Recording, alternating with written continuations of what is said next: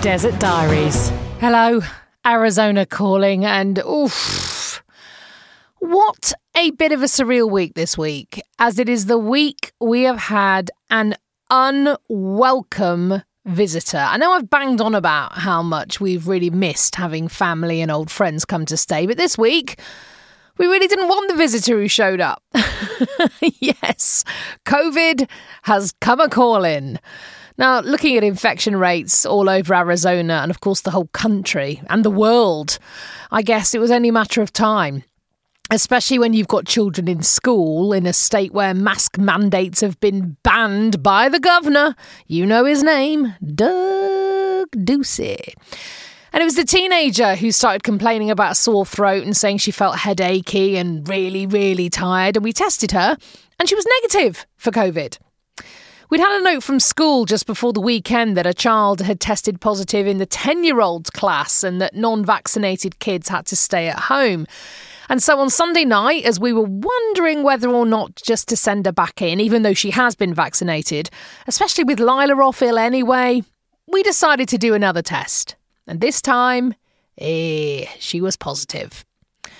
We're lucky in that we both work from home anyway, and we'd done a big shop in the week, and we thought, well, we'll just hunker down for a few days and keep isolated. It is what it is, right?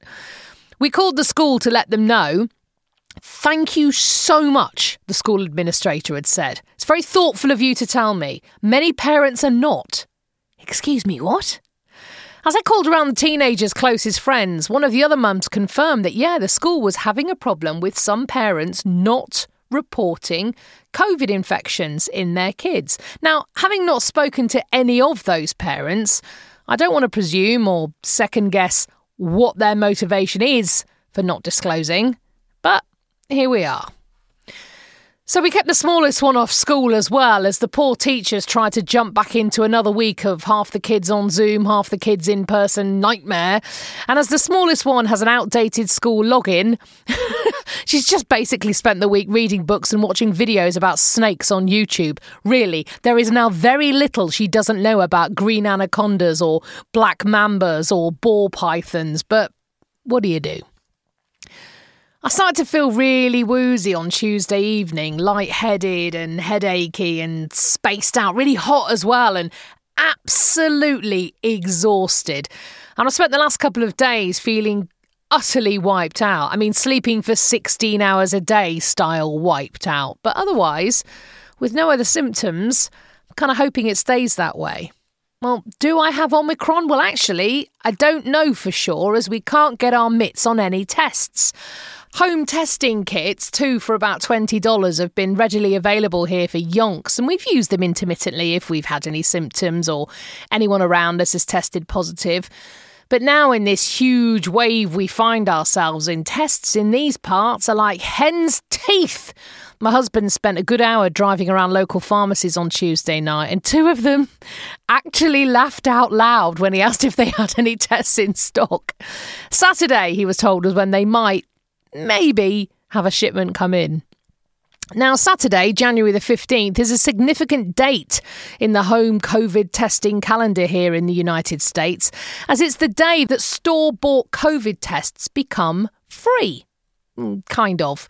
Now, until now, we've had to pay for those home antigen tests. I'm not sure if that's the same deal elsewhere in the world. And that's obviously been a real issue for people who either don't have the means to pay for those tests or need to test really regularly.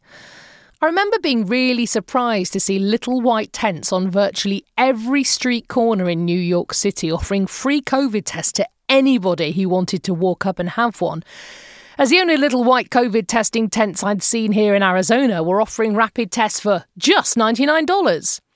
You can now get free tests in a lot of the pharmacies here in AZ, although some of them do require health insurance. And like so many aspects of the American healthcare system, it's really confusing to try and find out what anything's actually going to cost you right up until the moment you're getting it.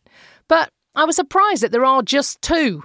Yes, two mobile testing vans provided not by the healthcare companies, but by the city of Phoenix, a city with a population of nearly 5 million people. Two vans. It wasn't a surprise to read that one of the major testing sites run by a health company here in Phoenix actually had to shut down due to overwhelming demands and then staff sickness. There is a real wave sweeping through the valley right now. I didn't really feel in a fit state to drive anywhere, let alone wait in line to go and get a test, and I didn't think it was a great idea to be out and about anyway. So I'm isolating regardless, and if we're lucky enough to get a test on Saturday, then I'll see. But back to those home tests. Yeah, January the 15th is the day from which President Biden has declared that if you have health insurance, if you have health insurance, then your insurance company has to reimburse you for up to eight home COVID tests a month. So, you know, two a week or so.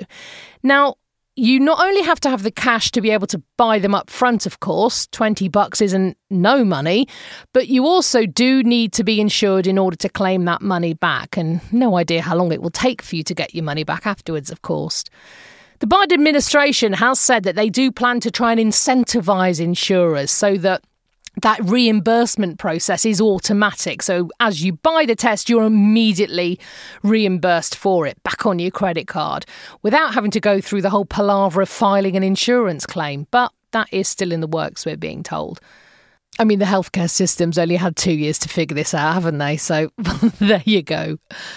Now, if you don't have insurance, you're still going to have to go and buy those tests, of course. Although last month the president did announce 500 million free at home tests for COVID would be mailed out to American homes.